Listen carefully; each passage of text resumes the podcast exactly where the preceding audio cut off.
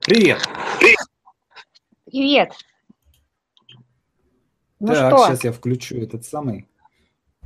Включу видео. Есть? От, отлично, есть. Все, я тебя слышу, я тебя вижу. У меня немножко сейчас будет подтормаживать компьютер, потому что у меня сохраняется разговор с Бронзитом, но ага. там уже восемьдесят семь процентов. Я думаю, что сейчас... Сейчас он быстренько досохранится за одну-две минутки. Так, ладно.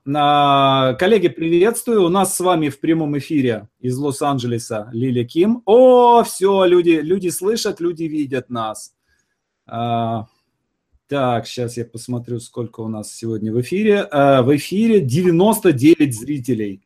Да. И вот народ подключается, подключается, подключается, подключается. Отлично. Все хотят, все хотят, наконец... тебя увидеть и услышать всю правду о том, какие у тебя новости, что там происходит. Давай, рассказывай, хвастайся. Все?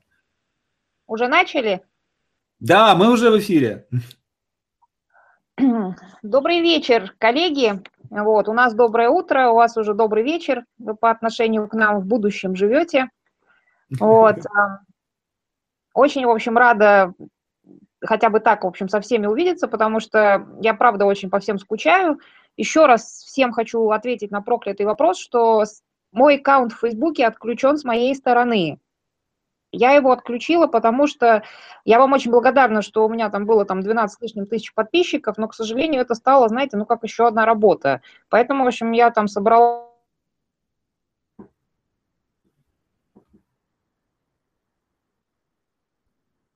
для семьи, не могу вам сказать, что, вот, но, в общем, ну, просто, чтобы фотографии бабушкам показывать, вот, поэтому, э, простите, как бы, в общем, я пишу книжку, я пишу книгу про то, как мы, в общем, тут э, все делаем, в общем, я надеюсь, что она скоро будет готова, ну, по мере накопления материала дописываю главы, ну, в общем, э, вчера написала очень смешную главу, в общем, э, потому что вчера мы вешали часы, которые не для декорации, а которые реально показывали время, в общем, там, в разных, в общем, странах, там, где все происходит, и это было такое очень приятное ощущение. Вот. Ну, в общем, очень, как бы, эм, здесь, в общем, все бодро происходит, вот, все, в общем, идет с небольшими отклонениями в сторону усложнения, конечно же, в общем, от самого пессимистичного плана. Вот, но, как бы, в общем, фу-фу-фу, пока все преодолевается. Из хороших новостей, в общем, на прошлой неделе меня приняли во Writers Guild of America West Wing, то есть я теперь, как сказал там один мой друг, ты была Риел Маккой, но теперь ты сертифицированный для местного рынка. Поздравляем, поздравляем! Спасибо большое, Саша, в общем, я... очень круто. Да, то есть спустя, в общем, случилось это спустя... четырнадцать месяцев после, в общем, моего приезда в эл эй. И, в общем, я, честно говоря, не ожидала, что это произойдет в обозримом будущем. Вот. Но, в общем, когда меня утвердили, то есть у меня было достаточно points там для этого. Mm-hmm. И, в общем, конечно, это, это очень, очень хорошая вещь, то есть для всего, потому что... Ты можешь рассказать, э, на самом деле не все же знают, что это такое, да, что это значит, вообще, что такое эта гильдия, да, что туда нужно для того, чтобы туда вступить, то есть можешь рассказать немножко вкратце вот об этой бальной системе, что она приносит и так далее, и так далее, то есть, ну, поподробнее хочу, просто. Хочу спросить сначала, потому что мне заранее прислал вопросы, да, там, которые там mm-hmm. накопили, в общем, подготовила на них ответы. Скажи мне, пожалуйста, mm-hmm. сколько у нас времени, чтобы... Потому что если мы сейчас начнем с тобой просто разговаривать, да, то есть я боюсь, что мы просто можем не уложиться. Сколько у нас времени есть? Часа полтора есть. А, ну нормально. Час, час, ну, час-полтора есть, короче. Давай, в общем, mm-hmm. я тогда просто... Тут вопросы, которые ты прислал, они выстраиваются, в общем, в достаточно логичный рассказ как бы обо всем. Вот, поэтому... Давай, вперед. Я просто начну на эти вопросы отвечать. Ты мне по ходу там, поскольку тебе что-то там поступает, я не вижу, что тебя спрашивают. Mm-hmm. я, я буду рассказывать, я буду отвечать на те вопросы, которые ты мне прислал. Значит, вопрос про гильдию, как бы он входит в там один из них. Mm-hmm. И... Окей, okay, хорошо. До этого дойдем. Вот. Значит, Давай, поскольку... отлично. И, коллеги, коллеги, у меня просьба по ходу, если у вас будут возникать вопросы, также вы можете в комментариях писать, и я их потом э, Лиле задам ну, в ходе нашей встречи. Да, давайте, в общем, начнем. Mm-hmm. Да, давай. Так, значит... Э... Саша мне перед этим, то есть он где-то неделю там собирал вопросы, то есть он прислал, он их сгруппировал, в общем. У нас, в общем, получается три основных проклятых вопроса. Я очень, очень люблю Сашу, очень люблю его киношколу. Даже здесь, в общем, когда люди говорят, что им нужен какой-то мастер, я им советую идти к Саше, ну, если они русскоязычные. Вот, и, ну, потому что это действительно очень эффективно, и там сейчас вот одна моя знакомая с Сашей занимается, она очень довольна, в общем. И периодически мы с ним разговариваем. И, ну, так просто как бы разговариваем вообще, как друзья, то есть, и я участвую в каких-то конференциях. И мы, ну, там я говорю, Саша, мне на всех твоих конференциях задают всегда три одних и тех же вопроса. Поэтому давай, в общем, запишем какую-то, какой-то, в общем, кусок информации, который просто люди смогут проигрывать раз за разом. Мне не надо будет все время на, один и тот, на одни и те же вопросы, в общем, одно и то же отвечать. Значит, три проклятых вопроса, которые мне всегда задают, значит, на Сашиных конференциях. Это первое, значит, что надо делать, чтобы начать работать в Америке. Значит, второй, значит, вопрос про систему, как устроена, в общем, система здесь, как работает сценарист. И третий вопрос, вообще его всегда задают первым, но я сейчас объясню, почему он не, ну, почему, как бы, я его не ставлю на первое место. Это про язык. То есть на каком уровне надо знать язык, чтобы, в общем, приступить к этому мероприятию. И вот и второй вопрос, он, как правило, содержит там, в чем разница между агентом и менеджером, как найти агента, значит, как с ним работать, что надо делать, какие нужны writing samples. Я дам полный и окончательный ответ на все эти, значит, проклятые вопросы. Я заранее подготовилась. Вот у меня тут, в общем, человек с планом. Закроешь тему, наконец. Да, сейчас, значит, закроем тему. Значит, первый самый вопрос, то есть сначала... Э, сейчас я сразу хочу сказать, что в Америке там главный грех – это to discourage somebody, да, то есть, ну, что, все, что я сейчас буду говорить, это ни, ни в коем случае не для того, чтобы там как-то умерить энтузиазм, там, в общем, и это. Я сейчас буду просто факты вам сообщать, вот, а вы уже как бы, ну, там... Это, то есть, ну, как бы, я сейчас очень неромантичные вещи буду говорить, сразу как бы предупреждаю. Значит, первый, как бы, момент, то есть, э, вообще, как бы, решение уехать работать по своей специальности в другую страну, это одно из самых вообще тяжелых решений в жизни, которое только может принять человек. Потому что, ну, там все уже немножко знают, как работает мозг, и для мозга любые перемены – это, в общем, ну, смерть. То есть это разрушение всех прежних связей. Это для него самый трудоемкий вообще процесс, чем он только может заняться. Но, с другой стороны, это для него самое полезное, потому что принцип, э, то есть он работает про все. То есть это как вы забываете язык иностранный, которым не пользуетесь, как у вас пропадает растяжка, если вы ее не делаете каждый день, как у вас снижается выносливость, если вы снижаете нагрузки. Абсолютно то же самое происходит и со всеми вообще видами способностей. Поэтому из такого вдохновляющего, то есть это одно из самых сложных мероприятий, которые человек может себе там в жизни назначить, испытаний таких. Но и этот челлендж, он самый как бы эффективный, да, то есть он, в общем... буквально там, несмотря на, на весь объем усталости, там, и тревоги, и прочее, как бы чувствую я себя сейчас, как будто мне снова, там, не знаю, там, девятнадцать лет. Вот. И это, конечно, вот награда такая сама по себе. То есть очень вообще вдохновляет и поощряет. Поэтому все, что я сейчас буду говорить, воспримите это как, ну, часть... испытание, которое, ну, тут, как э, здесь говорят, что ты узнаешь, на что ты способен through living life, да, то есть, ну, только когда ты живешь жизнью, ты понимаешь, в общем, на что ты способен. Поэтому, как бы, рекомендуется все-таки назначать все испытания, которые превышают ваши текущие возможности, потому что иначе как вы так будете расти. Поэтому на тот момент, когда я, в общем, реж... это решение как бы принимала очень долго, я его принимала четыре года, потому что первый раз меня, собственно, сюда пригласили поработать четыре года назад, когда Крем стал франшизой, то есть, естественно, меня сразу позвали, и сказали, давай ты что-нибудь попробуешь делать здесь. Я приехала, посмотрела, в общем, на все это очень пристально, взяла курс обучения в ю си эл эй, то есть посмотрела, там походила, познакомилась с людьми, то есть, ну, меня за руку поводили, познакомились с людьми. Я посмотрела, как они работают, посидела в этих Writers Room и поняла, ну, и я испугалась, то есть я испугалась, ну, как же они сумасшедшие, то есть я поняла, что это работать на неродном языке, это очень вообще ridiculous idea, то есть это... При том, что я очень хорошо уже знала английский на тот момент, то есть общалась свободно, без каких бы то ни было проблем, то есть я могла все читать, все смотреть, в общем, у меня не было никаких в таком бытовом, как бы, плане. Если бы у меня был general filmmaking, да, то есть если бы я была там режиссером или там монтажером, то есть вообще бы не было никаких вопросов.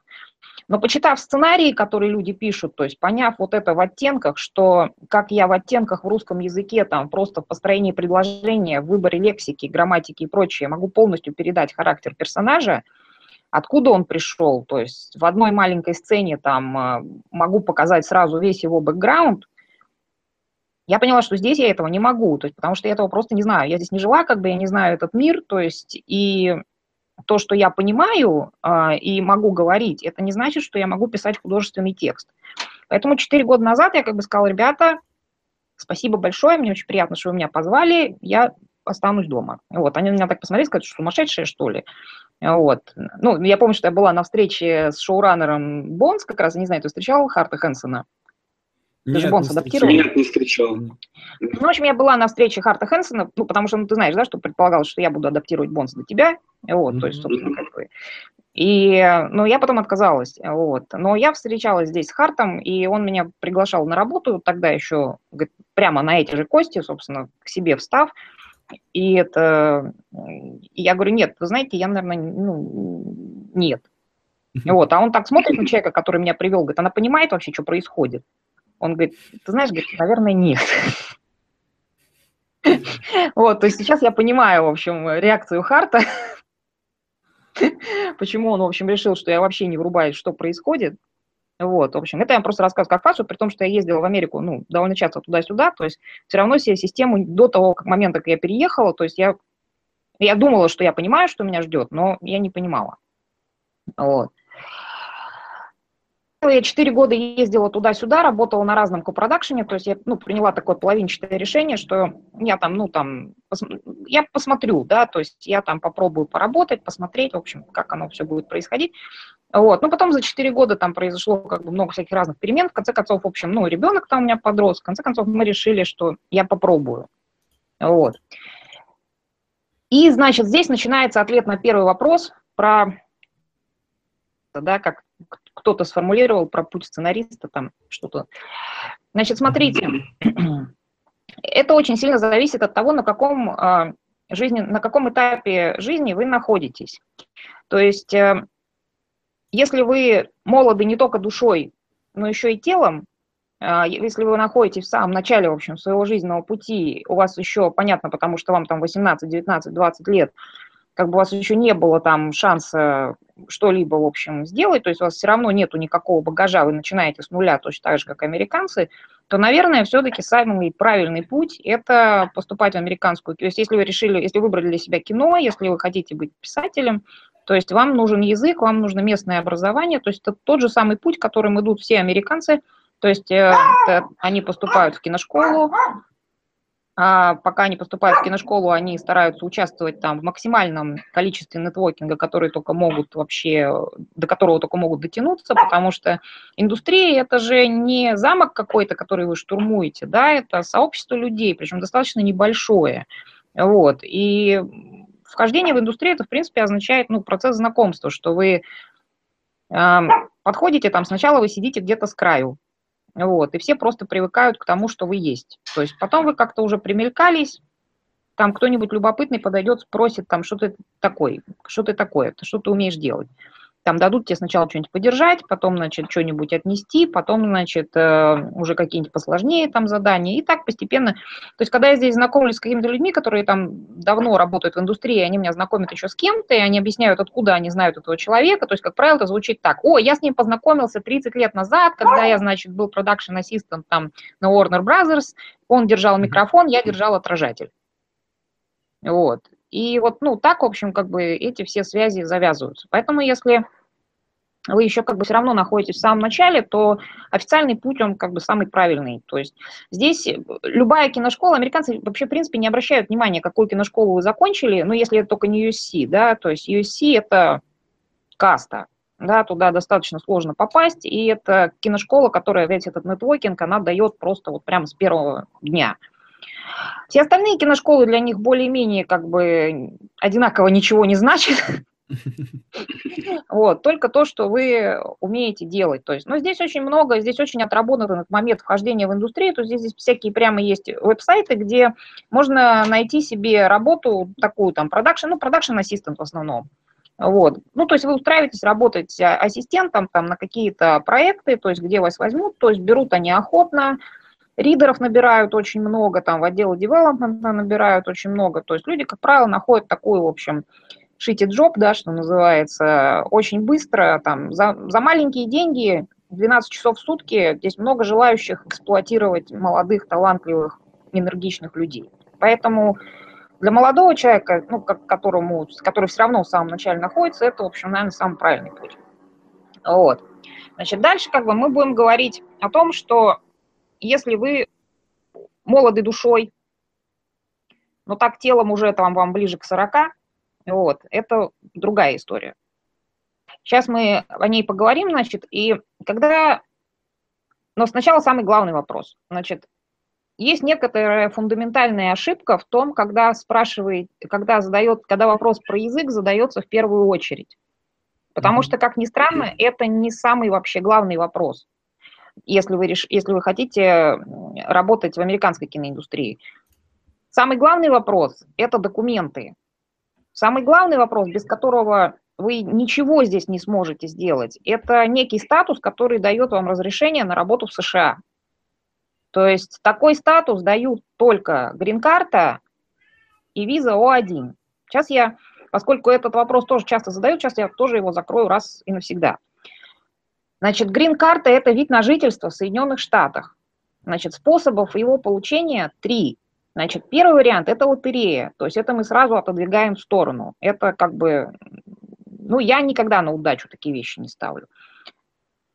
Это, ну, когда вы выходите замуж, это тоже вариант, или женитесь, да, там, это вариант тоже сложный, потому что постоянный статус постоянного резидента получается только через три года после заключения брака, и э, э, с прекращением брака этот статус тоже заканчивается. Вот у меня сейчас, у меня, у моей дочки, у нее лучшая подружка японка, ну, то есть у нее папа американец, мама японка, и... Вот эта мама ее, когда у них сейчас большая проблема, потому что когда родители развелись, то есть получается, что хоть у девочки есть американское гражданство, его нет. То есть, и вот сейчас, в общем, они не могут там ни на Новый год домой поехать, никуда, потому что, ну, то есть она просто боится выехать, что ее не пустят обратно, хотя у нее трое детей, а они все с американским гражданством. То есть здесь вопрос как бы с разрешением на работу, он сейчас очень серьезный, и он становится все серьезнее и серьезнее. То есть нет как бы никаких тенденций к тому, что это станет проще.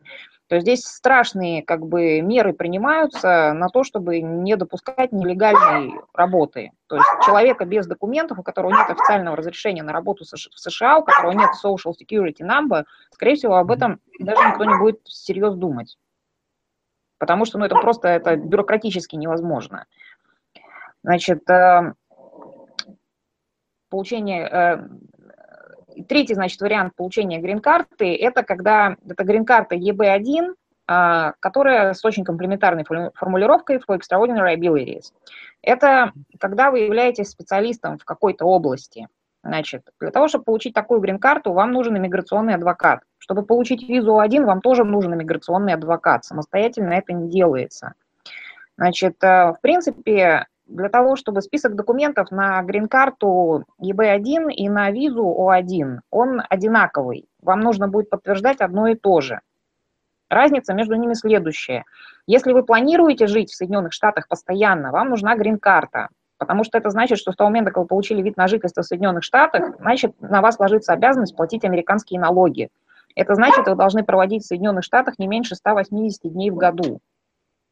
Если по каким-то причинам вы собираетесь работать с американской компанией, но жить в Америке вы не планируете, тогда это виза о один, то есть с ней вы не будете платить американские налоги. У визы, виза о один стоит примерно на тридцать процентов дешевле, чем грин-карта. Набор документов на них нужен одинаковый, но грин-карта вам дается, то есть после нее вы через пять лет можете получить гражданство, либо, ну, либо продлить ее еще на десять лет. На десять лет дается грин-карта. Значит, и дается она на всю семью. Ну, виза о один дается тоже на всю семью. Mm-hmm. Значит, список документов на них одинаковый. Какие документы я сейчас скажу. Значит, разница, кроме того, что по, с визой о один вы не будете платить американские налоги, но минус в том, что она привязана к тому работодателю, который подавал ходатайство, чтобы вам ее выдали. Тот американский работодатель, который ходатайствовал за вас, если по какой-то причине ваше сотрудничество прекратилось, ваша виза тоже будет приостановлена. То есть это, если вы получили грин-карту, все, вы не зависите ни от кого, то есть вы можете работать с любой американской компанией. Единственное ограничение по визе, по, по, по грин-карте, которая extraordinary abilities, то есть, ну, это не запрещено, но это крайне не рекомендуется пользоваться никакими их социальными бенефитами, то есть никаким там медикалом, в общем, никакими их социальными программами с такой грин-картой пользоваться крайне не рекомендуется, потому что потом, как бы, на это, если вы... То, что, ну, я вам сейчас, сейчас я скажу, какие документы, будет понятно, почему. Потому что если вы получали грин-карту как ценный специалист, приехали и подали здесь на какие-то социальные их э, дела, то есть, э, ну, это означает, что, возможно, вы не такой уж и ценный специалист. Mm-hmm. Вот. Это, это, это они очень не любят. Значит, и второй, как бы, момент, э, что сейчас, как бы, с этим стало гораздо жестче, и со следующего года будет еще жестче. Значит, э, и второй такой момент, что ну, вы не, когда вы не привязаны к одному определенному работодателю, это другая степень свободы, да, то есть вы уже можете как-то планировать там свою жизнь, какие-то делать там, в общем, долгосрочные какие-то там стратегические решения. Вот, это, в общем, про документы. Ну и, соответственно, есть еще категория людей, то есть я их часто здесь достаточно встречаю, у которых это американское гражданство уже пока... ну, каким-то образом оно уже было, то есть либо их там после того, как закончился СССР, родители привозили, то есть они здесь учились, там, работали, потом по каким-то причинам возвращались, вот, либо они там сами это гражданство получали там еще раньше. У вас для того, чтобы начать работать в США, у вас должно быть официальное разрешение на работу в США, то есть это дается только либо грин-карта, либо виза о один, либо гражданство. Если, как бы, Если у вас есть план, в общем, переехать сюда и работать здесь, в общем, первое, чем вы должны заняться, и что важнее языка, потому что я знаю людей, которые приехали сюда работать с очень базовым уровнем английского, и тем не менее нашли здесь работу, ну, не сценаристами, конечно, но как бы, ну, хотя одного я знаю, он и сценари- сценаристом работает, просто все переводят. Ну, поэтому документы важнее языка. И это то, что должно быть решено как бы в первую очередь. А, значит, теперь про...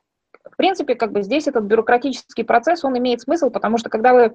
Сейчас я скажу, какие документы нужны на грин-карту или на визу о один, вы поймете, что, в принципе, такой, когда у вас все эти документы есть, то есть это значит, что, в принципе, можно, да, то есть что все может получиться. Значит, для того, чтобы... Когда вы подаете документы на грин-карту, на эту вот грин-карту как специалист или на визу о один, которая для творческих людей, вам нужно подтверждать десять пунктов. Первый пункт – это, собственно, что вы сделали как этот самый ценный специалист. То есть, для, ну, то есть у меня была фильмография, там сериалы, которые я писала, и библиография. То есть до того, как стать сценаристом, я была писателем, то есть я работала в издательском доме, то есть у меня было там несколько псевдонимов, я писала в коммерческие серии, то есть, и, в общем, там у меня была достаточно, очень большая библиография этих коммерческих книг, и достаточно, в общем, ну, для, то есть я написала семь сериалов, один из них восемьдесят шесть серий длиной, вот, большую часть из них, ну, там, девяносто процентов я написала сама, без авторов, то есть, ну, и там почти все, в общем, это было там, нет, в общем, у меня было там шесть поставленных, и продаж там было гораздо больше. То есть продажи они тоже считают. То есть когда то, что вы... Здесь, поскольку здесь очень много авторов, которые всю жизнь там что-то пишут, продают, всю жизнь как бы на это живут, но у них ничего поставленного нет, поэтому они фильмографию сценариста они считают по количеству контрактов. И то есть у меня там было, значит, там двадцать там с чем-то как бы продаж и порядка там семь-пять законченных. И на тот момент, когда я уезжала, там еще два было в производстве. Вот, то есть это было достаточно. Значит, второй пункт, который должны подтверждать, это наличие, это awards, ну там наличие всяких наград, которые у вас есть. Значит, здесь, ну, там ошибка думать, что awards это только там фестивали класса А. Нет, любые награды, в общем, которые вы получали за свою работу, там я получала какие-то книжные премии, то есть, ну, там, номинации на тэфл, там, еще какие-то там были премии, то есть, ну, не сказать, что большие, главное, чтобы они были. Вот, то есть, что ваша работа выставлялась где-то, там, была отмечена, в общем. Не обязательно, что это канская пальмовая ветвь, там, нет, совсем нет вообще. То есть, любые awards, которые получались в течение жизни, это как бы все работает. Значит, третий пункт, который обязательно должен быть, это пресса о вас. Значит, здесь есть такой подвох, что они не считают прессой количество упоминаний в интернете. Да? То есть мне в этом смысле повезло, что пока я, ну, я же когда работала, когда я была просто писателем, у меня были не только коммерческие серии, у меня какие-то книги выходили под своим собственным именем, в общем, в хорошем очень издательстве, Лимбус Пресс, который делал очень хороший пиар своим авторам. То есть, и, ну, там мы много ездили, там где-то в европейские какие-то страны представлять, в общем, там современную русскую литературу. И про меня было очень много там публикаций, там в европейской прессе в том числе, эм, в бумажных, как они тут это называют, dead trees, old-fashioned dead trees, это в газетах, значит. Вот. И их... Э, э, Вот для целей грин-карты они, они на количество упоминаний в интернете они внимания не обращают. Они обращают на количество бумажных публикаций, то есть газеты, журналы. Значит, дальше как бы пункт, который вам надо подтверждать, это то, что вы являетесь ценным специалистом internationally, да, то есть, ну, здесь как бы люди, с которыми вы работали, ну, то есть надо показать географию там ваших проектов. То есть у меня были письма о продажах syndication rights, да, то есть, ну, эм, во сколько стран, грубо говоря, продавалась там ваша работа там. Это вам может дать только, в общем, ваш продюсер. Ну, скорее всего, вы это знаете, но как бы про продажу телевизионных прав чаще всего сценаристы не знают. Я, например, вот только из этого письма узнала, что, оказывается, то, что я написала, в общей сложности было продано в сорок три страны. Как бы...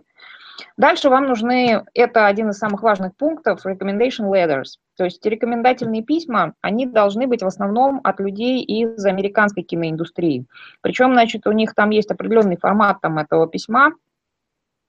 А, значит, американцы часто достаточно пишут такие письма там, для каких-то иностранцев. А, значит, они всегда начинают с того, что, ну, понятно, я такой-то, такой-то, мой там идентификационный номер в ай эм ди би, значит, такой-то, вот там ссылка, значит, на мою страницу. Значит, мой опыт работы в индустрии, там, двадцать лет, тридцать лет.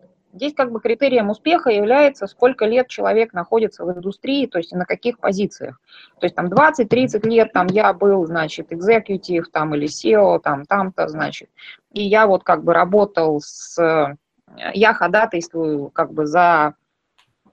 Значит, я с ним работал там-то, там-то, впечатление такое-такое, рабочие качества у него такие-такие, и завершают они всегда абзацем, что она как бы ответственный налогоплательщик, хорошая мать, там, значит, ответственный человек, там, она, значит, там, мой, мой друг, там, в общем, ну, как бы то, что, в общем, в основном, что вы ответственный налогоплательщик, что вы всегда платите свои долги. Значит, чем больше у вас будет таких писем, тем лучше. То есть их минимум должно быть десять. То есть верхнего потолка нет, как бы. Чем больше у вас будет таких писем от людей, которые работают в американской киноиндустрии в основном, и желательно в индустриях каких-то других стран, вот, то есть у меня были там письма из Европы, из Китая, в общем, ну, то есть, в принципе, это такая маленькая ревизия всех там связей рабочих в жизни, потому что я хочу сказать большое вообще спасибо всем, то есть, ну, ни один человек не отказался, ну, к которому я обратилась с этой просьбой, как бы не отказался написать мне рекомендательное письмо, в общем, спасибо им всем большое. Рекомендательные письма, они имеют большое значение, потому что, в принципе, это отчасти, ну, показывает, что у вас есть какие-то рабочие связи, да, то есть, которыми вы можете пользоваться. Вот. Там это, знаете, как это тоэфл-тест, то есть там же тоэфл-тест, он же не только знание языка всегда проверяет, но и там общий уровень эрудиции, там сообразительность, там, в общем, и так далее. Здесь тоже как бы в эти все бюрократические дела на самом деле вложен Они проверяют другое. Они проверяют, насколько вы социально эффективны. Они проверяют, насколько как бы прочны ваши связи, потому что дальше следуют пункты про коммерческий успех.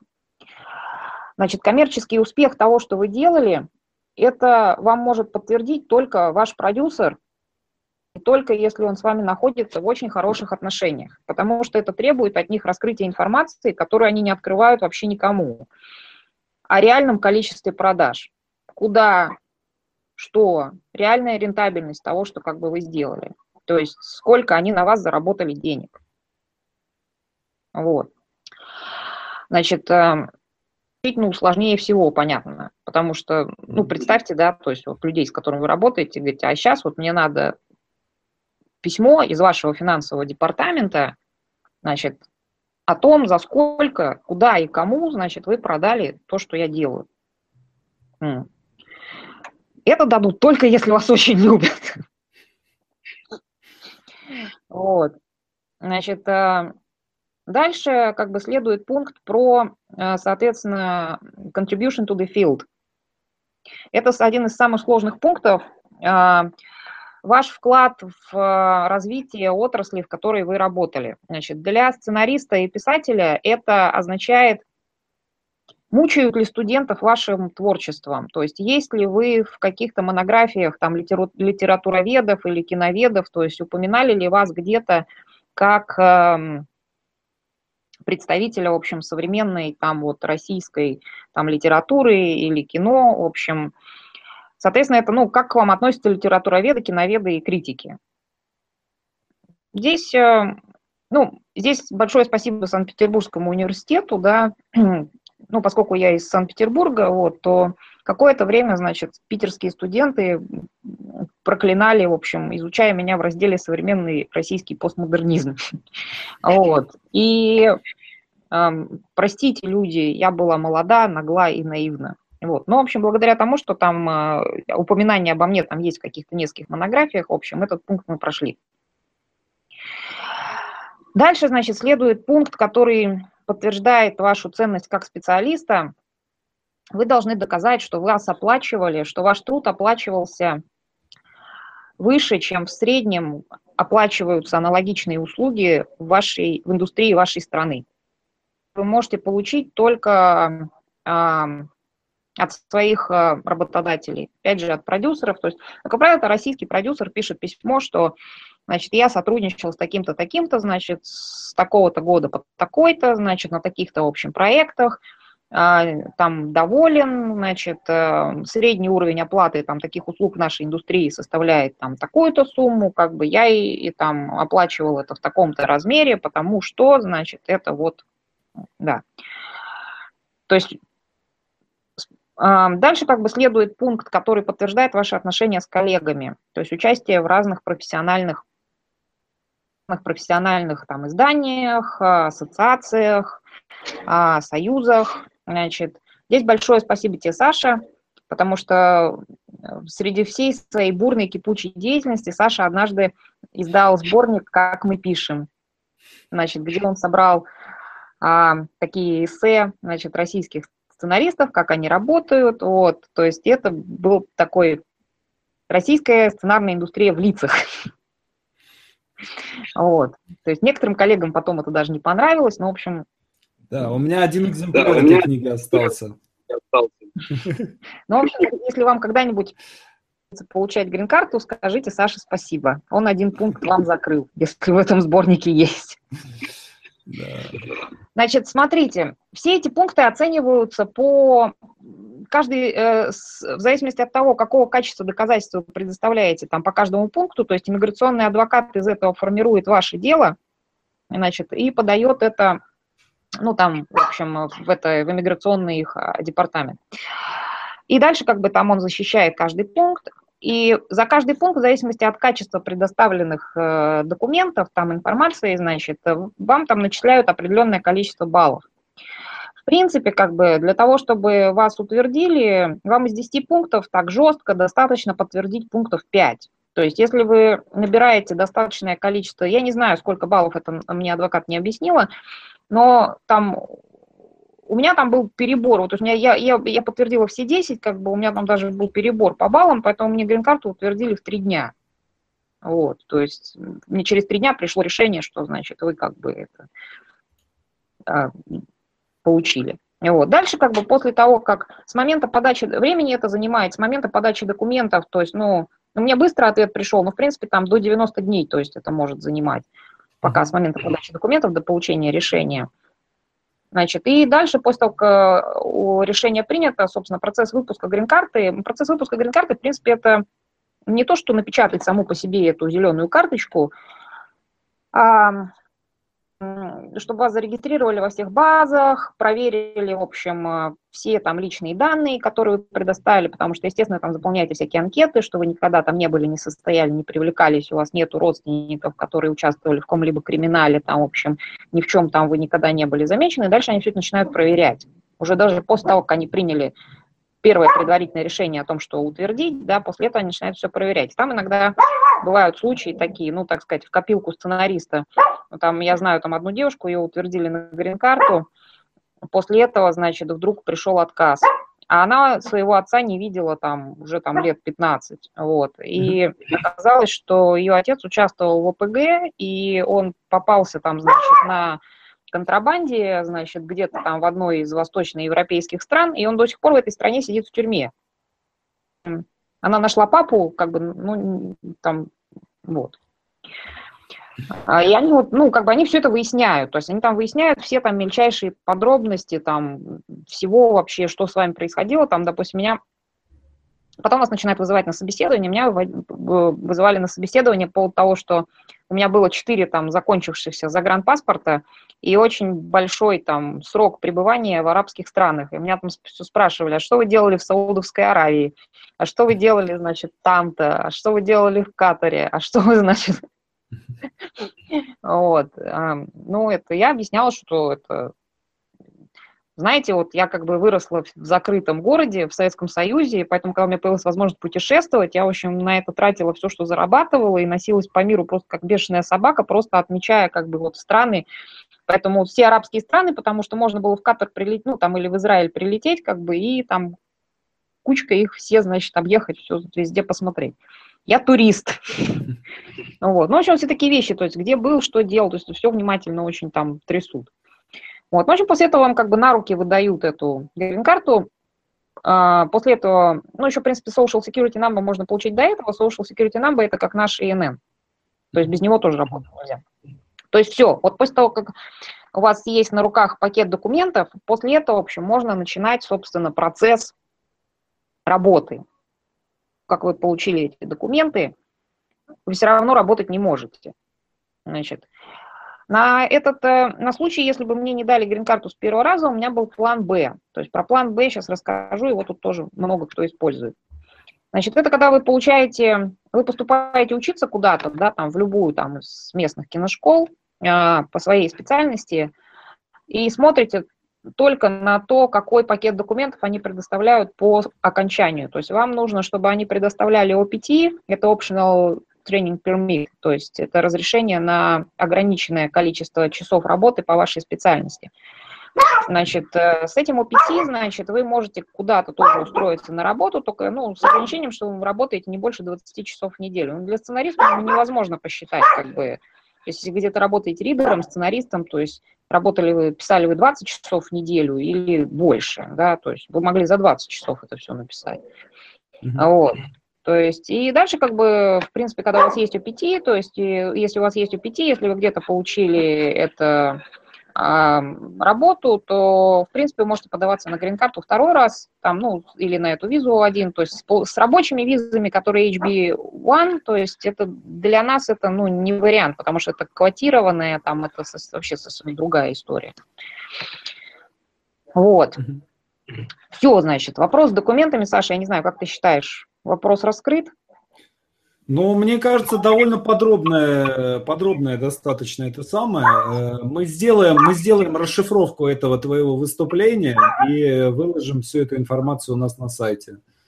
Поэтому ага. мне... Да, да мне кажется... значит, теперь переходим ко второму проклятому вопросу про язык. Значит, на каком уровне надо знать язык? Значит, смотрите, если вы планируете быть сценаристом, это максимально, то есть вы должны знать язык как нейтив. То есть, э, там, причем это, понимаете, это не только там про грамматику, не только там... Я, например, разговариваю до сих пор с грамматическими ошибками, потому что, когда я еще учила, там, я хотя в английской школе училась, но вот какие-то там э, времена, да, то есть я заучила неправильно. То есть особенно все, что связано с будущим там временем, то есть и... практически там вот, ну, с детства, то есть как я это один раз заучила неправильно, то есть сейчас мне переучиться, ну, если я, я пишу, да, то есть я вижу, что я делаю ошибки, когда я говорю, как бы, ну, то есть я делаю одни и те же ошибки, то есть и там за там, полтора года это не стало лучше, то есть ну, я периодически спрашиваю там знакомых, когда меня не видели долго, ну, там делаю я какой-то прогресс, они говорят, что да, ты как бы гораздо, ну, что ты очень ясно выражаешь, что ты хочешь, со всеми нюансами, как бы оттенками, но грамматические ошибки ты продолжаешь в речи делать как бы все те же самые, которые делала в самом начале. То есть если вы что-то с самого начала заучили неправильно, потом переучиться, переучиться сложнее, чем выучить с нуля. Вот, значит... Ну, понимаете, как бы, ну, смотрите, вы, ну, как в русском языке, да, то есть манера речи, она, это еще одна характеристика персонажа, это характеристика мира, то есть то, какие, ну, как Марк Твен сказал, что, Марк Твен, по-моему, сказал, что все искусство, все литературное мастерство – это о том, чтобы выражать то, что ты действительно имеешь в виду. Да, то есть даже когда вы выражаете на каком, какие-то мысли на родном языке, да, то есть все нюансы и оттенки речи, там все эмоциональные, все культурные смыслы, которые вы в это вкладываете, это же язык, он выражает жизненный опыт, да, то есть это вот, ну там, я, я здесь все свободное время, знаете, что делаю? Я читаю вот эти словари, сейчас я вам покажу его, mm-hmm. вот, и еще один у меня тут есть про American Idioms, и играю, ну как, играю, разбираю карточки, есть такая игра, вот ее в Амазоне можно заказать, это называется идиоматик. То есть здесь, в принципе, все эти штуки, это про, ну, как разговаривать, как если бы вы здесь жили с детства, да, то есть, потому что вы будете упираться, вы будете спотыкаться не, не про то, что вам vocabulary не хватает, да, то есть у меня там, ну, я там периодически там смотрю там свой vocabulary, да, там, ну, он у меня соответствует там количеству слов, которые знает образованный американец. Там, там, сколько там, последний раз я считал, там было двадцать одна, что ли, тысяча. Вот. Mm-hmm. Это много. Ну, там, когда у, люди начинают учить, там, средний уровень знания английского для иностранцев, там, девять тысяч слов, там, двенадцать, тринадцать, то есть, там, больше двадцати, это уже как native speaker. Я спотыкаюсь все время о другое. Вот я вам просто пример приведу. Вот, вот что означает выражение «your finger painting sucks»? Your finger painting sucks. В каких случаях это говорят? Я сдаюсь. Ну вот смотри, finger painting – это, ну, пальчиковое, ну, рисование, да, да рисование, да, пальчиковым краском. В Америке очень комплементарная система образования. Здесь пока люди учатся, их никто не ругает, их, наоборот, все поощряют, которые говорят, ой, ты молодец, как хорошо получилось, все прочее. Соответственно, как бы, когда человек узнает, что его это пальчиковое рисование на самом деле сакс, ну что такое сакс, mm-hmm. все понимают, да? Ну да. Это такой этап взросления, то есть это тот момент, когда человек становится взрослым. Mm-hmm. And then I know, and then I knew that my finger painting sucks. Отражение жизненного состояния. То есть вы не выучите это ни на каких курсах английского. То есть это можно, как бы, это можно понять только в процессе жизни, и наблюдая там, приехали, да, то есть, ну, вы это, естественно, ну, вот у меня ребенок сейчас, она, то есть за полтора года она уже от американцев не отличается вообще, да, то есть она как бы как-то, ну, она catch up everything naturally, да, то есть потому что дети, они, ну, да, все это. Я как бы какие-то вещи там добираю, просто наблюдая за ними. Но все равно, то есть я постоянно налетаю на то, что, ну, допустим, ну, там выражение там This is three apes wine. Что такое three apes? Что такое one ape? Это one ape, это купюра, на которой нарисован Авраам Линкольн. Mm-hmm. То есть трехдолларовое вино. Угу. Ну, как бы означает, что это, ну, типа третий сорт не брак. Uh-huh. А, ну или там, ну куча вообще там совершенно как бы характеристик речи, там, ну сейчас я уже по речи примерно понимаю, из, какой, из какого места там человек приехал, то есть там выражение, там, из, в какой части страны там говорят бро, кин, пал, фолк, да, то есть это все означает одно и то же, но как бы потому какое выражение там человек употребляет, там, this is my bro или this is my kin, приехал, да, то есть если он говорит this is my kins, это, скорее всего, Midwest. Mm-hmm. Да. Mm-hmm. Поэтому про уровень знания языка, то есть хорошо, если у вас... Начнем с фактических требований. То есть если вы поступаете на сценарный факультет любого американского, любой американской киношколы, с вас попросят TOEFL сто пятнадцать баллов. Там всего сто двадцать возможных. Mm-hmm. Максимально возможное количество баллов можно сдать на сто двадцать, ну, электронную версию. Mm-hmm. сто двадцать его сдают не все native speakers. Вам надо набрать сто пятнадцать, чтобы поступить в ю си эл эй, в ю эс си. Ну, там, там киношколы попроще, они там не всегда просят этот тест. Mm-hmm. а, значит, всем остальным, кто там поступает на general filmmaking, там, ну, как режиссер, все, кто собирается делать монтаж там и прочее, им достаточно, как на эм би эй люди поступают, там восемьдесят пять, восемьдесят пять баллов. Mm-hmm. а, то есть, если вы приезжаете, у вас хороший уже уровень знания академического английского языка, дальше как бы начинается, в принципе, бесконечный процесс изучения языка как отражение жизни, да, то есть mm-hmm. во всех нюансах и оттенках его... Когда, что говорится, почему там. Есть выражения, которые похожи, да, там. Ну, допустим, если там, ну, там кто-то говорит там, да у него там до жопы там чего-то, то есть оно звучит практически так, как, так же, как и наши, там, S-loaded something. Там есть, mm-hmm. ну, я, я тут за это время поняла, что э, переводы английских фильмов, такие, переводы американских фильмов такие достаточно буквальные, они обогатили наш, они существенно повлияли на наш mm-hmm. сленг. Большая часть современного сленга российского, хоро, хорошая новость, что большая часть современного российского сленга – это прямой перевод каких-то американских выражений. No. А, вот, это про язык. Значит, раскрытая тема, как ты считаешь? Чек. Ага. Так, теперь, значит, переходим к основному блюду. То, что как да, все да. спрашивали про как найти агента, значит, как устроена да. система, как найти агента, как, значит, найти менеджера, в чем, значит, между ними разница, куда лучше обращаться. Значит, ну, смотрите, здесь есть, тут есть две пословицы, которые стоит запомнить. Первая пословица – это то, что тебе нужен агент, когда тебе уже не нужен агент.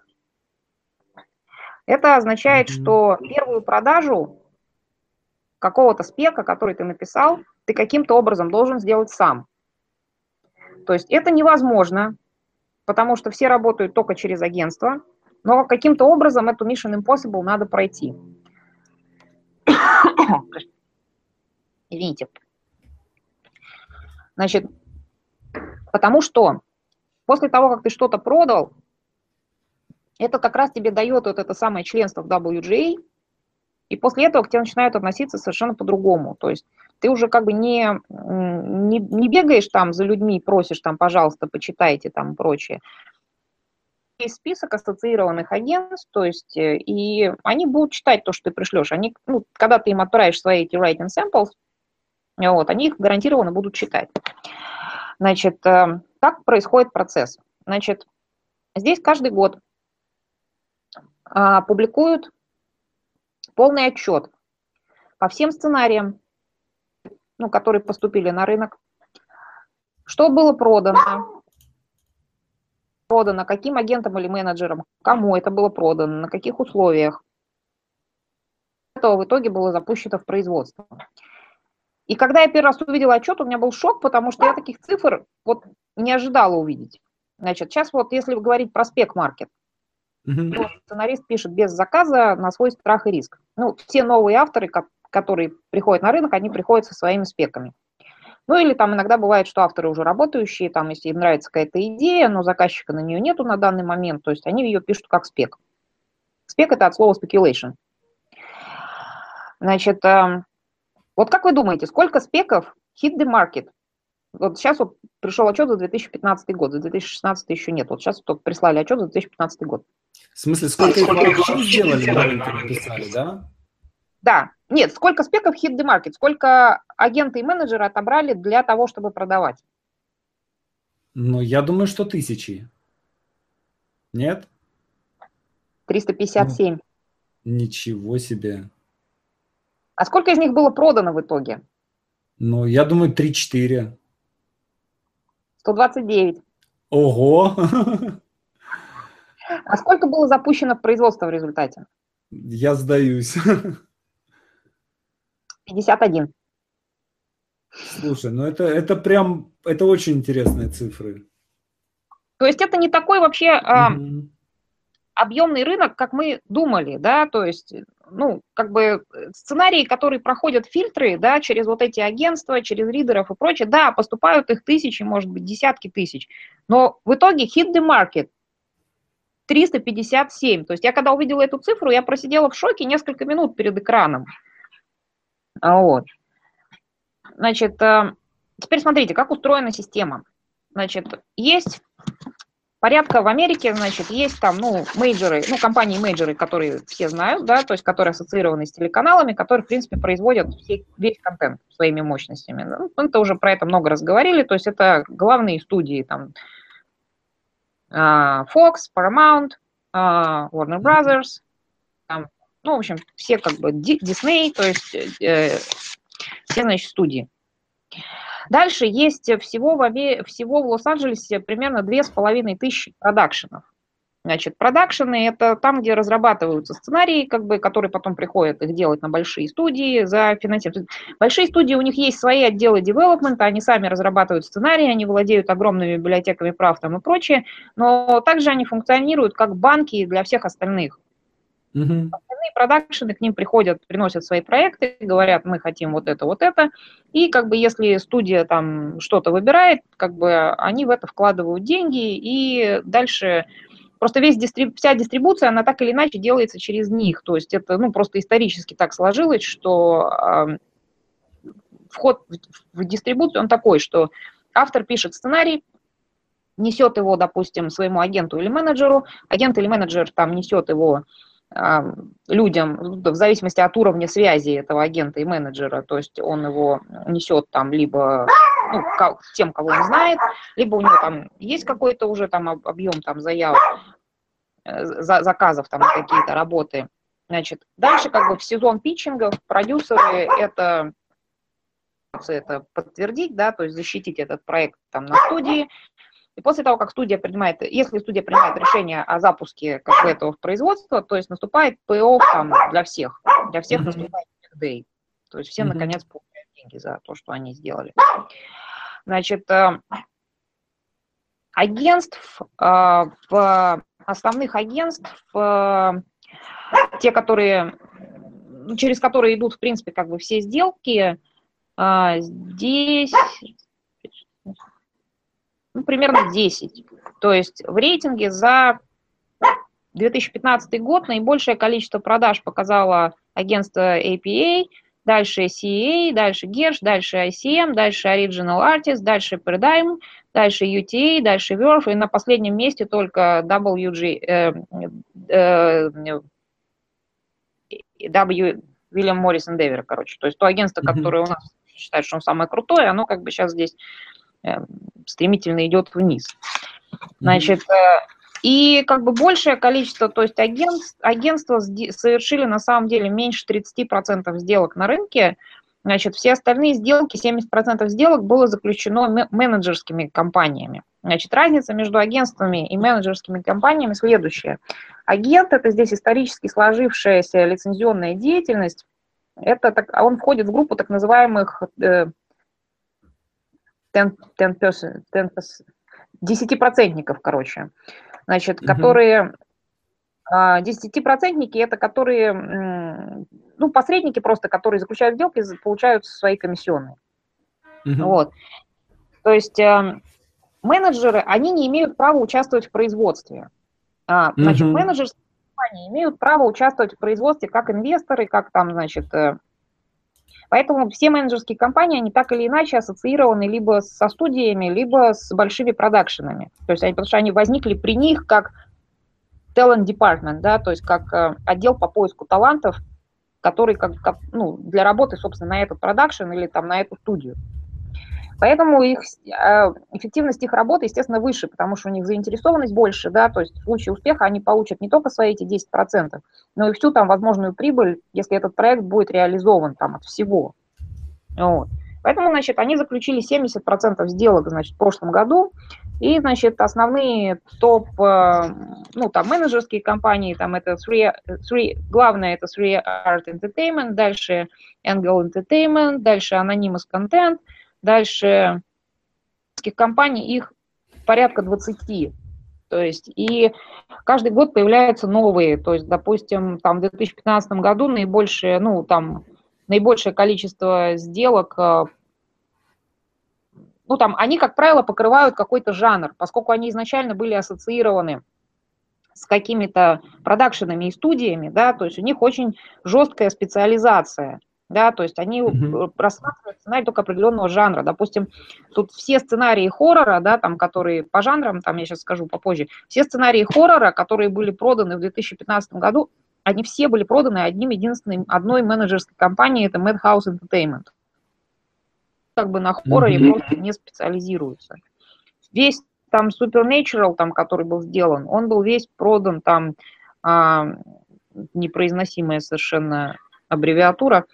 В общем, как бы у них изначально просто возникла специализация на каких-то этих э, жанрах, да, то есть, и они продолжают копать, углублять, и они изучают, они ищут людей, которые работают именно вот в той нише, которую они занимают.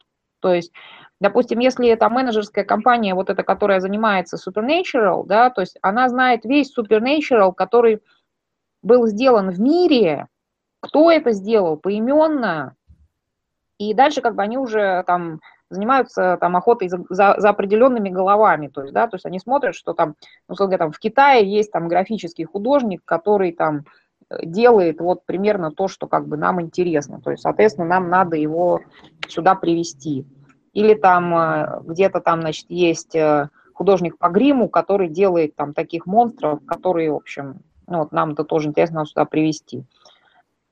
То есть mm-hmm. это менеджерская компания, это не просто посредник, то есть это, ну, это больше похоже на менеджеров в музыкальном бизнесе, то есть когда они там ищут э, таланты еще в очень таком... Агентства работают только с состоявшимися уже авторами. Значит, менеджерские компании, они больше повернуты в сторону найти кого-то, пока он еще молодой и неизвестный, как бы привязать к себе и дальше э, его выращивать, да. И там на определенном этапе между ними наступает бойня, потому что а, в какой-то момент автор, естественно, хочет там свободы, больше денег, там больше уважения, там иначе. Поэтому у них, как здесь а, измеряется эффективность агента или менеджера? То есть у них есть два списка. Значит, первый, а, с, так называемые... У них вообще все, а, все сценаристы, автомати... у них все автом... это все автоматизировано, да, то есть сколько, какой сценарист что написал, за сколько это было продано, сколько на этом заработали. И, условно говоря, это все автоматически выстраивается в две таблицы. Одна таблица – это для professional writers, то есть которые mm-hmm. уже там состоялись, у которых там большое количество кредитов. И второй, как бы, вторая таблица – это, ну, как прямо называется, young and starring. То есть это авторы, которые только-только начали свою работу на рынке. Вот.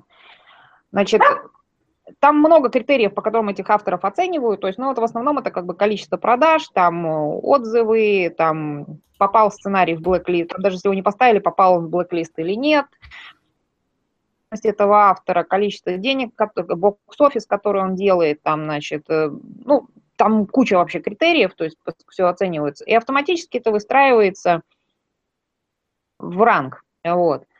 И значения имеют только первые сто пятьдесят имен каждого списка.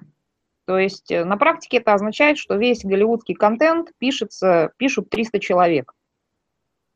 То есть сто пятьдесят из списка, которые остаются в обойме из года в год, кто, в общем, приходит на рынок и как-то хорошо о себе заявляет. То есть сразу продает свой спек, сразу заключает там контракты, в общем, ну, приходит в обойму и в ней тоже остается. То есть как, в какой момент там из одного списка в другой, там они, по-моему, переходят, когда там... Э- Ну, грубо говоря, там, когда сделки там, в течение года там, составляют шестизначные цифры, то же автор переходит из одного списка в другой. Mm-hmm. Из Young и Star в Professional. Вот.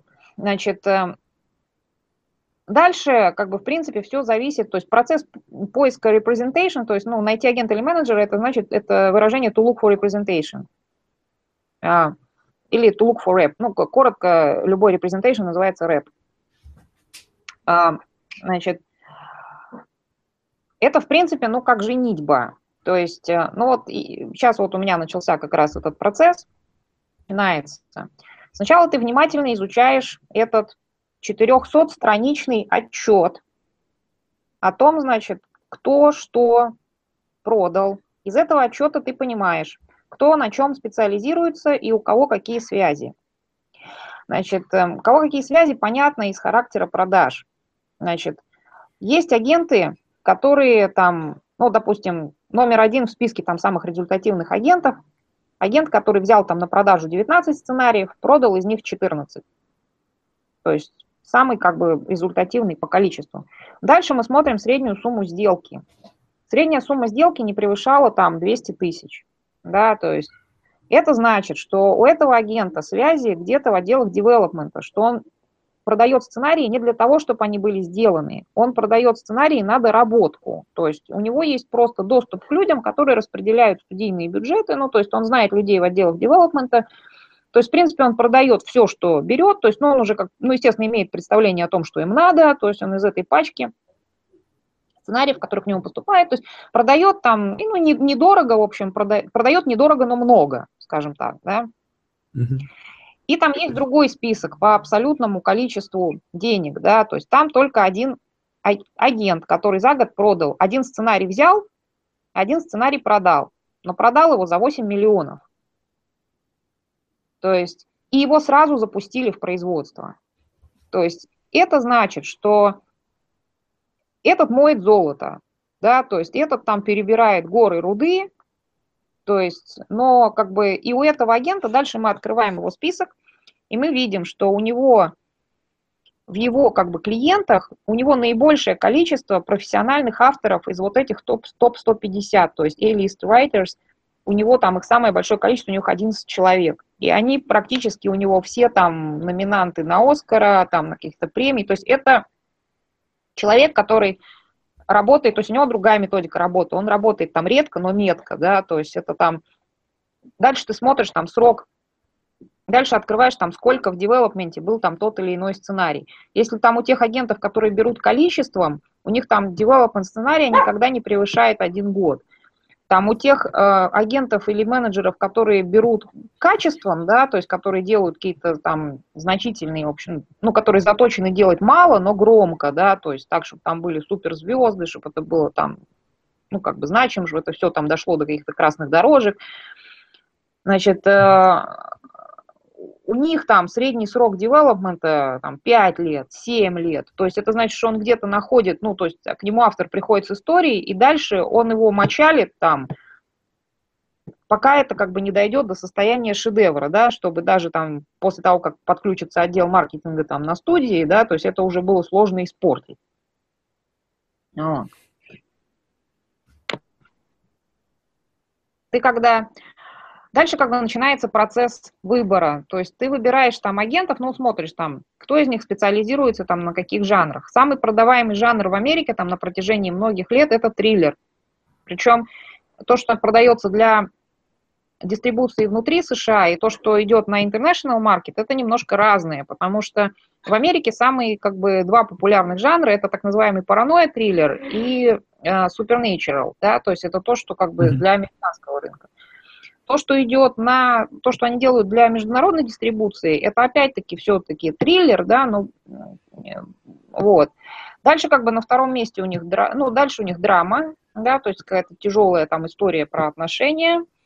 И то, что хоррор, хоррор здесь, хоррор здесь снимают очень много, потому что он низкобюджетный, там бюджет хоррор-фильма там один-два миллиона, то есть их снимают там сразу с расчетом, что так, мы их снимем десять, там пять из них даже не пойдут в прокат, потому что будут полным отстоем, там сколько-то получит ограниченный прокат, и один окупит все остальные.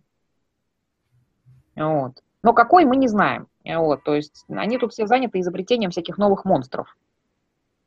Давно не было никаких новых монстров, таких там реально страшных. Вот. И, значит, поэтому здесь, если, ну, если специализация хоррор, да, то здесь можно даже с питчами ходить, не обязательно с готовым сценарием, просто приносите, у меня есть концепция нового монстра.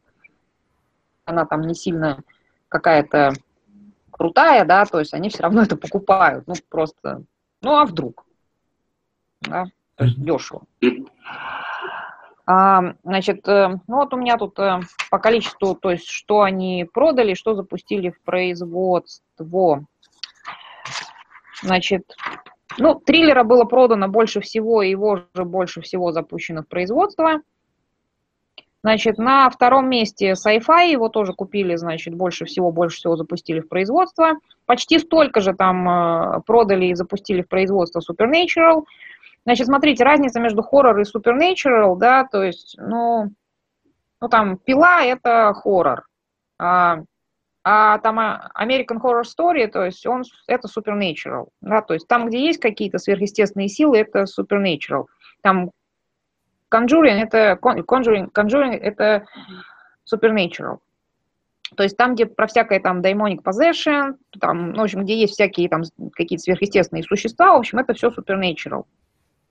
То, что там Purge, да, это хоррор. А, как у нас Purge называется в российском прокате? Слушай, я даже не знаю. Слушай, я даже не знаю. Сейчас. Ну, ладно, в общем, суть. Дальше идет драма, то есть все про отношения, то есть американцы очень любят все про отношения, про моральный выбор, там, значит, все это. А, значит, дальше, иду, дальше идет экшен с большим очень отрывом, то есть основное, там, семьдесят процентов продаж пришлось на жанры, которые я вот сейчас назвала. Все остальное там по чуть-чуть. То есть э, замыкает как бы список, понятно, фэнтези, потому что это, ну, очень дорогостоящий жанр, то есть его практически, ну, там, если это уже не является известной франшизой, там, либо какой-то серией книг, либо компьютерной игрой, то есть это, ну, то есть то фэнтези, которое продали, здесь еще к этому приложен вот такой, короче, том логлайнов, всего, что все это было, то, то единственное фэнтези, которое продали, это продали сразу для производства в Китае, потому что фэнтези это самый популярный китайский жанр. А китайских продакшенов здесь очень много. Причем, ну, они как бы они работают на Китай, но считаются американскими. То есть пятьсот, пятьсот штук здесь продакшенов. Вот, то есть это китайцы, ну, это купили, видимо, китайцы, делают что-то для себя. Вот. И... Второй с конца жанр – это ромком, то есть ромком в Америке – это очень низкий жанр, то есть сами они это не смотрят, это в кинотеатрах практически не идет, он очень плохо идет даже на их стримерах, то есть, ну, вот у них было там, поступило, два продали, один делают, ну, это из спеков. Значит… Ну и adventure, да, то есть приключения, это у них... Ну, в принципе, с adventure там точно такая же проблема, как с фэнтези, потому что делать его как спек, ну, это очень такая невнятная идея, то есть это тоже очень затратное мероприятие, вот, то есть тоже должна быть либо какая-то успешная серия книг, либо компьютерная игра, чтобы делать adventure. Вот. Значит, дальше... Ну вот после того, как ты посмотрел внимательно на свои эти writing samples, значит, writing samples, которые э, э, автор пишет для поиска агента и менеджера, это отличается от того, что автор пишет как спек на продажу. Потому что то, что пишется на продажу, оно так или иначе пишется форматно, да, то есть с соблюдением жанра, там, с соблюдением ожиданий, с того, что там, ну, то есть куча тут всяких рациональных соображений, то есть как это должно быть. Значит, то, что автор пишет для поиска representation, то есть оно должно быть, оно должно отражать его уникальность, да, то есть оно должно отражать, ну, то есть authenticity, да, то есть то, что должно показывать уникальность в первую очередь. Понятно, что это с точки зрения ремесла, да, то есть тоже должно быть безупречно. То есть автор должен показать, что он умеет выстраивать историю, что он умеет делать хорошие эмоциональные сцены, что он, в общем, структурой владеет там, что он там с ней может играть, то есть что он там может использовать разные рычаги внутри структуры. Но когда, знаете, создается... Грубо говоря, чем, чем меньше ты рассказываешь, тем, чем, чем больше ты даешь возможность аудитории догадаться, да, тем как бы выше авторское мастерство. То есть если там смотреть какие-то, ну там действительно там, ну, какие-то уникальные, да, там, сценарии, то там такие сцены, где, в общем, сложно сказать, что происходит в этой сцене, да, то есть там какой-то диалог, который не имеет отношения вообще к действию, там какие-то детали, да, то есть, но при этом ты можешь всю историю там выстроить внутри, то есть вся история в голове зрителя выстраивается сама по себе. То есть вот такая игра с нарративом. Я здесь очень много сейчас, сейчас мы подойдем к вопросу о гильдии, что она дает. Я здесь очень много сейчас, ну, чем мне нравится профессия, профессия сценариста, что у тебя этот процесс обучения не прекращается никогда. И то, что я сейчас изучаю вот сейчас, да, то есть это разные продвинутые техники работы с нарративом. Как делать так, чтобы, грубо говоря, вот как делать так, чтобы, ну, как показывать, а не рассказывать, я так хочу верить, что я это освоила еще на предыдущем этапе, да, то есть, ну, что у меня давно уже герои ничего не рассказывают, все мы понимаем из действия. Значит, но сейчас как делать так, чтобы из каких-то очень маленьких там бытовых деталей и каких-то там обрывочных фраз вставала вся история и предыстория внутри головы зрителя, да, то есть здесь я сейчас проходила там такой курс про природу нарратива, там, грубо говоря, что наш мозг любую историю воспринимает только в определенном порядке. Любая информация, которая не организована как бы в таком порядке, мозг ее просто игнорирует, это для него просто белый шум. И, собственно, как вот э, играть с нарративом так, чтобы попадать в этот как бы, ну, естественный процесс восприятия истории, да, то есть очень интересно, то есть это на... Э, это так... Э, Это такая сейчас здесь новая наука, она находится на стыке нейро, нейрофизи... ну, всего, что связано с наукой о мозге, да, то есть там нейрофизиологии, там, психи... ну, психологии, лингви... на стыке лингвистики и филологии. Ну, лингвистики в смысле, как лингвистики, когда мы говорим о лингвистике, как о... В медицинском, в общем, больше смысле. То есть, когда мы говорим про организацию языка, как, как организация языка отражает организацию сознания. Вот. И филология, собственно, как эволюция языка, то есть как, как изменения в языке отражают изменения там в обществе, изменения в мире.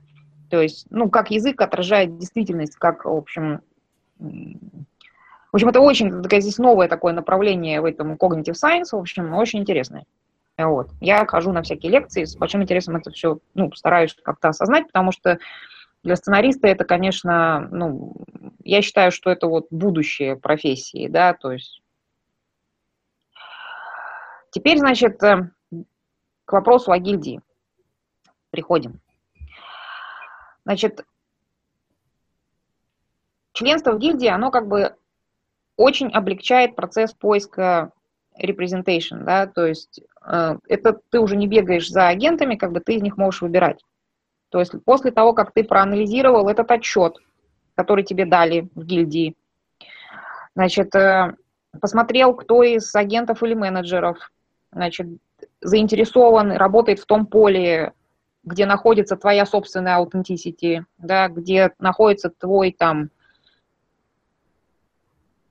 специфический, ну, страсть, да, то есть то, что тебя двигает как автора, там, то, что rings your bell, да, то есть, ну, у меня там есть просто определенный набор тем, которые, ну, гарантированно меня приводят в очень такое-то, да, то есть мне интересно делать research, поэтому мне интересно делать там исследования, мне интересно писать историю как процесс изучения этой темы, в общем, вглубь, то есть, ну, у меня важно, ну, прежде чем вы будете искать себе агента, вам нужно понять, что, какой вы автор сами по себе, то есть, что, вот what rings your bell, это вот самый главный для вас вопрос перед тем, как вы начнете искать агента, потому что агент должен иметь четкое представление, что он будет продавать.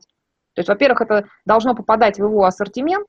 То есть, если он агент, который всю жизнь специализировался на supernatural, который всю жизнь работал с эф икс, который всю жизнь работал только с компаниями, которые производят хоррор, хоррор, sci-fi и фэнтези, да, то есть, соответственно, как бы, ну, если вы автор, который пишет ромком, то есть, ну, вариантов вам пожениться их просто, ну, нету, да, то есть это не может случиться.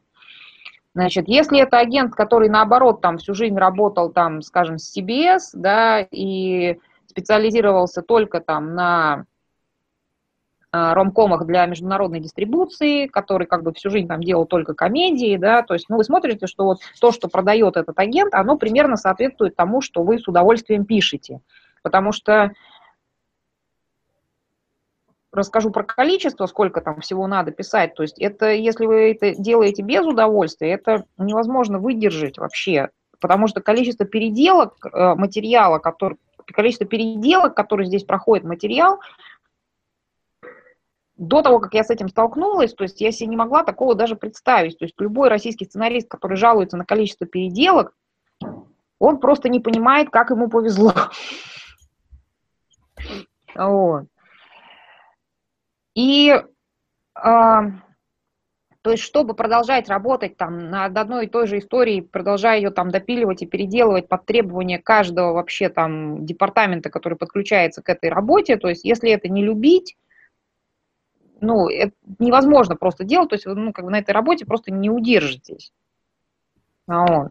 Значит, дальше, как бы, когда вы выбрали вот этот, хорошо, вы определились, вот агенты, которые продают примерно то, что вы с удовольствием пишете сами и хотели бы писать всю оставшуюся жизнь, потому что это очень долговременные отношения. Значит, вы им всем отправляете свои writing samples, значит, с письмом. А, желательно, как бы, чтобы еще найти каких-то людей, ну, найти каких-то общих знакомых, которые вас за руку приведут познакомиться, потому что, ну, чье-то личное поручительство – это всегда лучше, чем просто query letter, да, чем, ну, просто письмо, которое вы пишете. Но если у вас нет общих знакомых, то письмо тоже как бы пойдет. Ну, письмо такое здесь пишется довольно стандартное, что «Здрасте, я такой-то, такой-то, значит, я обращаюсь к вам, потому что вы специализируетесь вот на этом, на этом, значит, я тоже вот специализируюсь на этом, на этом, как бы, ну, там, и очень мечтал бы делать бизнес с вами». Значит.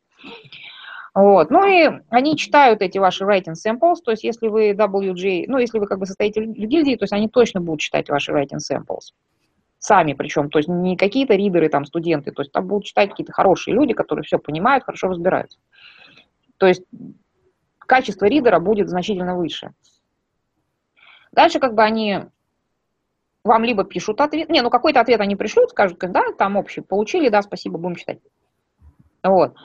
Дальше, после того, как они прочитали, те агенты или те люди, те репрезентативы, которым понравилась ваша работа, они вас пригласят на ответную встречу.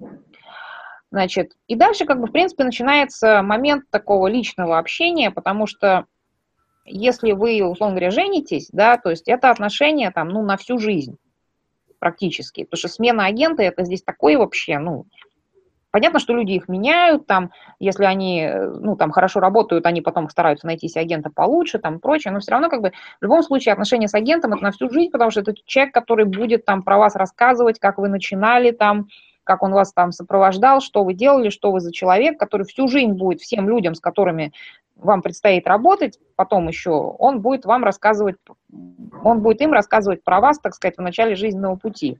то есть кем вы были, как вы работали, про ваши отношения, в общем, все, да, то есть это очень-очень долговременные отношения. Поэтому дальше как бы начинается процесс личный такого приглядывания, да, то есть когда он говорит, что хорошо, мы это прочитали, а есть ли у вас еще что-нибудь почитать, и ответ на этот вопрос должен быть да, потому что один там или два удачных премьера, там это может написать кто угодно, особенно в Америке, где там это индустрия поддержки, там всяких скрипт-консультантов, там прочие их орды просто, да, то есть первый там спек можно отлизать как, ну, тут все понимают, что тот спек, который человек принес на репрезентатив, он над ним работал, там, может быть, несколько лет, там вкладывал в это деньги, то есть и это вот его там best shot, да.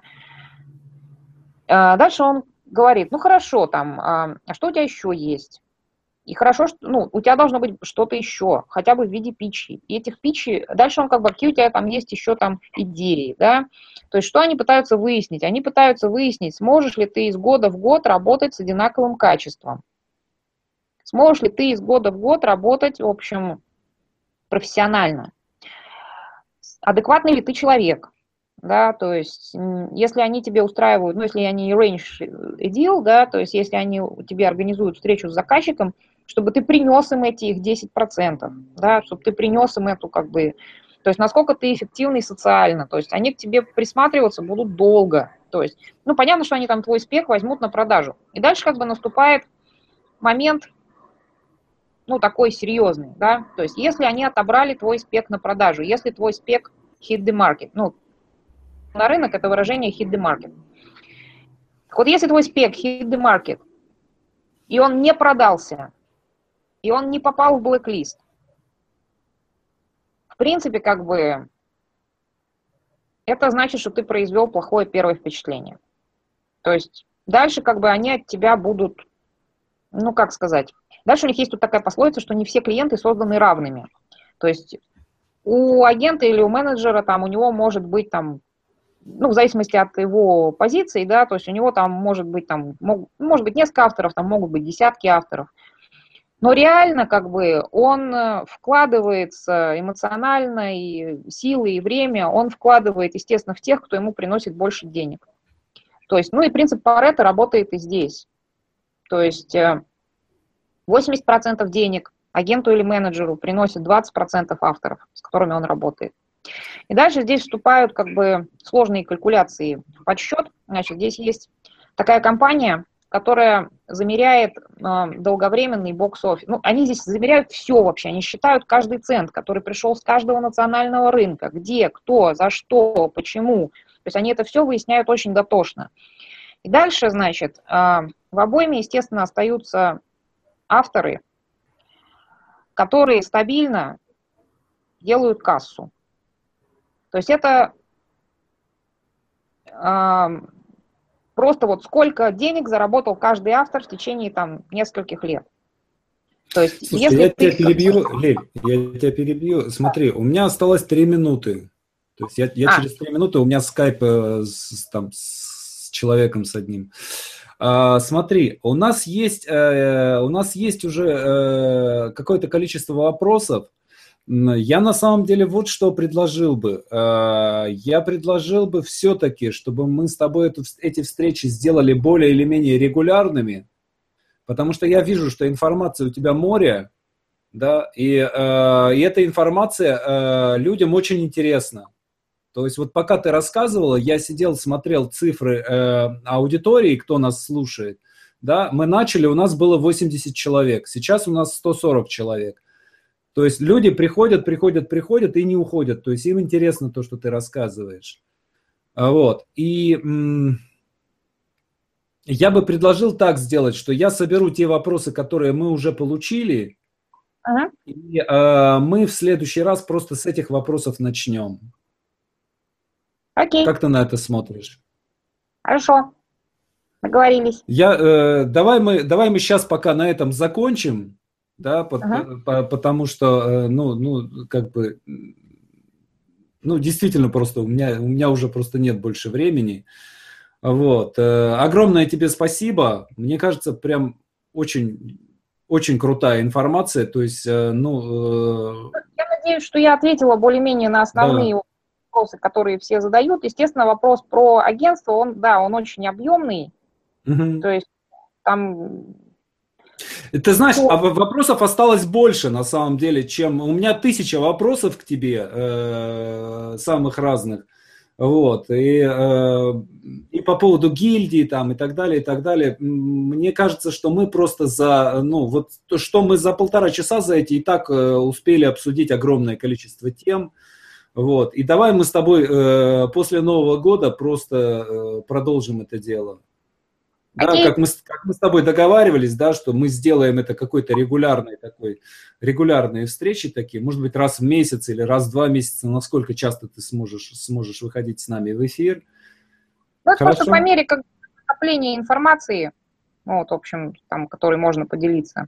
Да, давай я соберу все вопросы, которые, которые нам дадут, и отправлю тебе, и ты посмотришь, и мы с тобой согласуем время и сделаем... Там, может быть, после Нового года сразу же сделаем следующую встречу. Хорошо? Окей. Все, ладно, спасибо тебе большое. Пока, друзья, вот я... Нас. Да, все, счастливо, счастливо, на связи.